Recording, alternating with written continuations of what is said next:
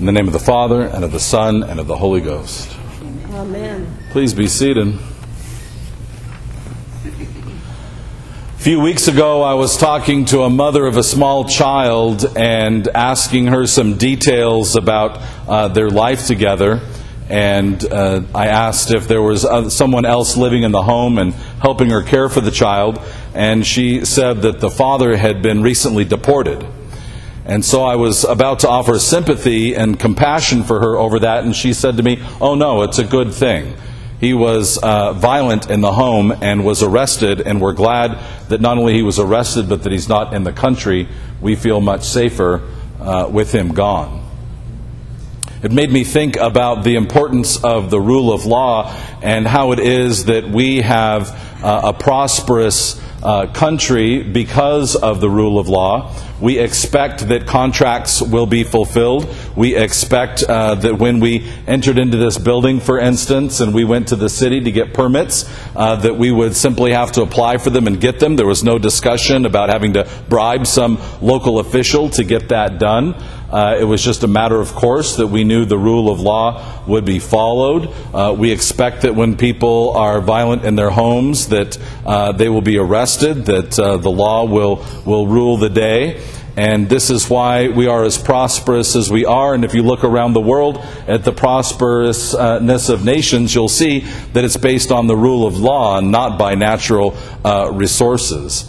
And this is the message for the nation of Israel, especially for Ahab and Jezebel, that Elijah took to them. He uh, told them that the rule of law was given to them by God, that he had a covenant relationship with them, and that their willingness to follow that covenant relationship would be the source of all of their blessings. And of course, Ahab and Jezebel don't hear that because they're following uh, the pagan gods of Baal, uh, who teach them to follow their desires their hearts, uh, to do what feels good, to do what they think is right in their own ways.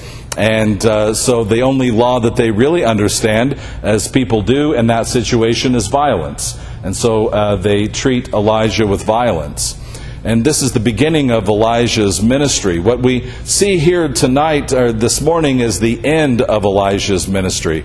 So after he has constantly gone to Ahab and to the other kings, after he's constantly reminded them of the covenant relationship with God, of their importance of being in covenant with God, of following the law that he set forth, uh, his ministry is at an end. And the way that it ends is very interesting. We see Elijah and the uh, prophet that is going to be uh, taking his place, his servant Elisha, and the, they're walking together.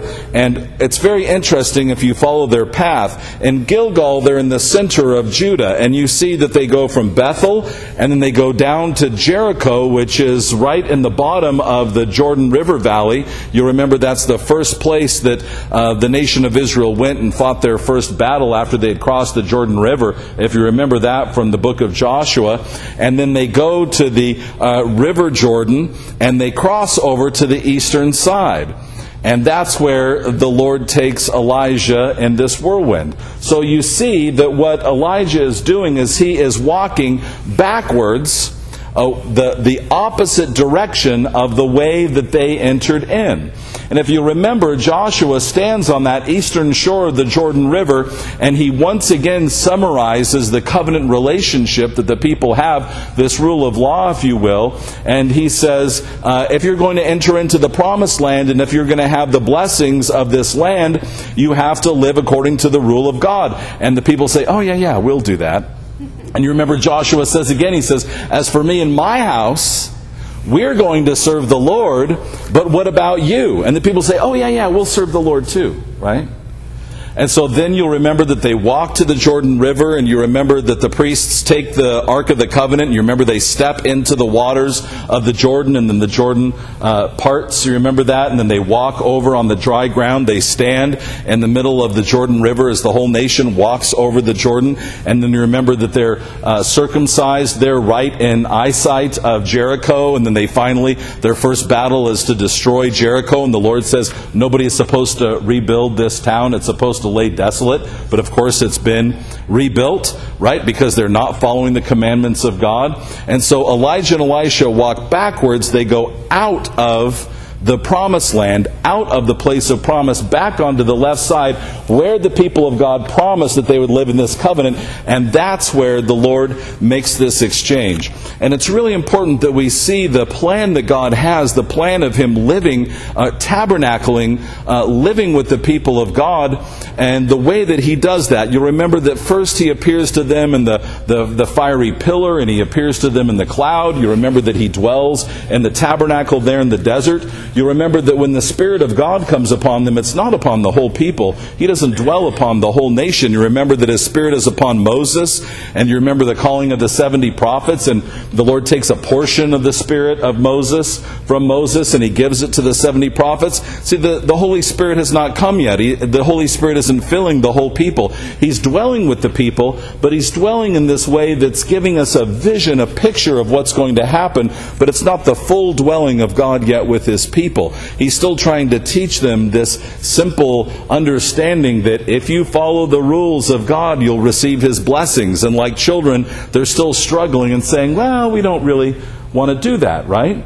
And you'll see that Elisha has the heart of the Spirit of God because he's not interested in talk and he's not interested in the simple kind of uh, directions that Elijah gives him. You'll notice Elijah says, You stay here. And Elisha says, No. That's very important, right? Because he's not in a simple childlike relationship with Elijah. Elisha is saying, uh, No, you've got the Spirit of God, and I'm not going anywhere, right?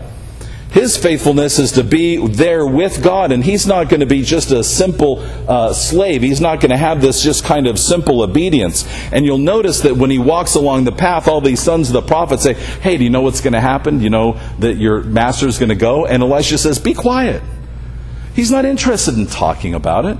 He's not interested in gossiping about Elijah.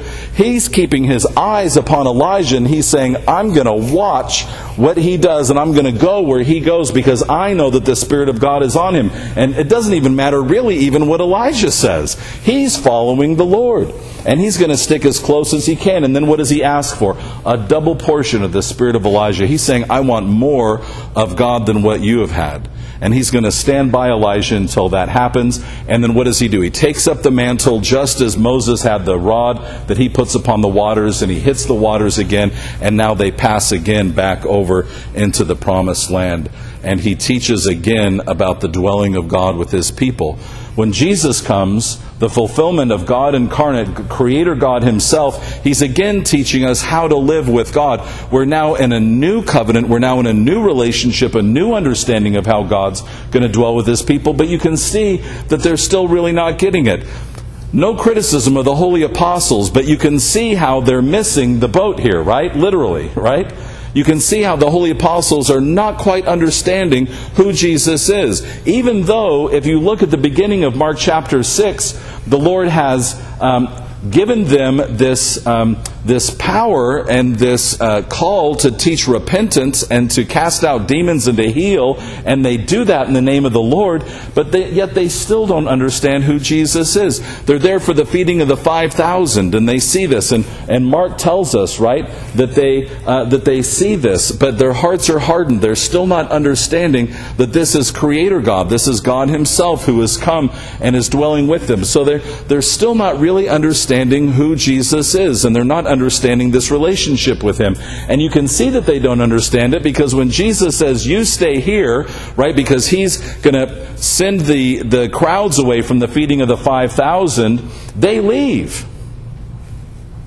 You have to wonder when you look at these two passages and you look at Elisha and you look at the holy apostles, maybe the holy apostles would have done a little bit better, right? To look at Elisha and to say, we're not going anywhere. We're sticking with you.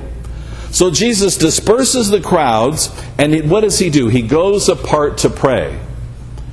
And, brothers and sisters, I put this to you. If God Himself needs time to go apart and pray, how much more do we need time set apart for prayer? I put it to you that if we're not setting time aside to pray and to listen to God, we're not being the people of God. We're not desiring that closeness with Him. If we are the people of God, then we're desiring time and closeness to be apart with Him. And so, once again, Jesus shows us that He sets aside time, even though the, the, the words of Mark are this kind of freight train that's moving so quickly, so, so fast. One thing happens after another. Mark's favorite word is immediately. He uses it like 70 times. Immediately, Jesus does this. Immediately, He does that. And yet, in the midst of this, this forward freight train of Jesus' ministry, He takes this time aside and He prays. Meanwhile, the apostles get in the boat and they go to the other side. I put it to you again, they might have done better to be like Elisha because here they are on their own strength trying to row across in the middle of the night and they are making zero progress. Can anybody relate to this other than me? Huh? Trying to do something without the Lord? Working all night and feeling like I'm not getting anywhere? Am I the only one? This is what happens when we try to do things apart from God, when we try to do things without that time in prayer to discern His will. Right? We're struggling to do this work without Him. And Jesus is going to walk right by them, and this is when they get astounded and they get frustrated. They start to feel helpless and hopeless and, and like we can't do this anymore. And once again, this is the place where we get to, right? When we try to do things on our own, we try to do it without this time in prayer to reflect upon the Lord. Not only do we start to get frustrated, but we start to feel hopeless. Like nothing's going to get better, nothing's going to work, there's nothing that I can do, right? This is the point where St. Paul says, uh, Yeah, we've all felt that way, and there's an answer to that sorrow. There's an answer to that hopelessness, and it is to experience the love of God in Christ. The only antidote to that feeling of helplessness or hopelessness is to experience the love of Christ that we have when we take that time away to pray, to allow the Holy Spirit to fill us, and to receive the sacraments of His body and blood. He promises to come and to be with us and dwell with us, because after this period of time when Jesus is with the apostles, what happens? Pentecost. And now the Holy Spirit is living in us and dwelling in us, and now He is tabernacling with His people. He is coming and living with us within our very hearts. Do you see how when He comes with Jesus, that's that huge step forward, and now the Holy Spirit comes, and this is an even a more miraculous step forward because now God Himself is living within us. Do you see how amazing that is? And St. Paul uses two metaphors to describe this to us. He says, here's one metaphor. The Gentiles have become heirs of the promise of God. What, what's an heir? That means if God uh, incarnate, if Jesus is the, the fulfillment, of He's the heir of the kingdom of God, then we are fellow heirs. We get all the promises that Jesus gets. So that's the metaphor, right? There's the king and there's the crown prince who is Jesus, and you get to be an heir with Jesus. You get to sit with Him on the throne. That's a pretty great metaphor, isn't it? For living with God. You're not only in the castle, you're not only in the throne room, you're not only in the presence of the king, but you're sitting right on the throne with him. Is that close enough for you? Here's an even closer metaphor. He says you're members of the body. Christ is the head, and you are feet and hands and the big toe. Is that close enough for you? We are members of the same body when we live in love. And St. Paul says that, that love, when we're grounded in love, it will strengthen us all the way to our inner being. You know your inner being? That inner being, that's when once again it's late at night and it feels like we've been trying everything we know how to try, we've done everything we know how to do, and there's still that little part of us that says, This isn't working. I don't know what to do. That's that little tiny, very center of our hearts that the Lord will fill with His love and pour forth His grace. And that's the part that He promises to heal and to strengthen so that we can do His work. And He says it will be grounded in love so that we have strength, so that we will understand.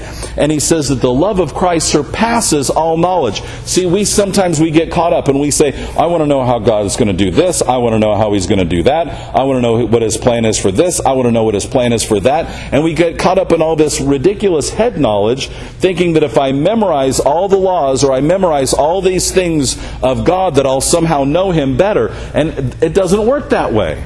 That's not the way real knowledge works. Real knowledge is found in love. This is why Jesus says, Do you want to know what the commandments say? It's really complex. Love God and love your neighbor. That's how we get an understanding. There are so many laws, there are so many ways of looking at them, but when we have love, all the laws fulfilled. How is that possible? Because if I sit there and I think, oh, wait a minute, you've got a car that I like, I need to try not to like that. You've got a spouse that I like, I've got to try not to want that. I want to call you names and ridicule you and call you a fool, but I'm not supposed to do that, right? I'm so, I want to spend my Sundays the way I want to spend them, oh, but I'm not supposed to do that. None of that works. But if we love our neighbor, then I want you to have all those good things. I want you to have that new car. I want you to have that new job. I want you to have a wonderful marriage. I want you to have all these wonderful things. My desire for, for you out of love is to have all these wonderful things. The idea of calling somebody that I love deeply a name, that's ridiculous. Who's going to use my mother's name or my wife's name, my children's name as a swear word? I would never do that because of my love for them. It's ridiculous to even think so. That is how love makes the commandments seem ridiculous. Ridiculous. I don't need to be reminded not to murder them. I love them and want good things for them. Do you see how love surpasses all understanding and knowledge? When we have love, this is what's so sad about this dad that lost his family. Because he didn't have love for them and because he was aggressive and violent, because that was his language, because he didn't have love for them, he lost them. He lost them. What could be worse? What could be more grotesque? Than because we're not living a life of love, we lose and are separated from that which we hold and should hold most dear. But that's what sin does. And it's not because the law says this is your punishment, but that's the natural course. When we don't live in love, we are separated from that which is life. We are separated from that which we hold most dear. All knowledge is found in love. All the commandments are found in love. Christ dwelling in our innermost being is found when we are with Him and serve Him and seek Him and will not be sent away or to stand on the sidelines because of the desire of our hearts in love. May we walk with Him this day and forevermore in love.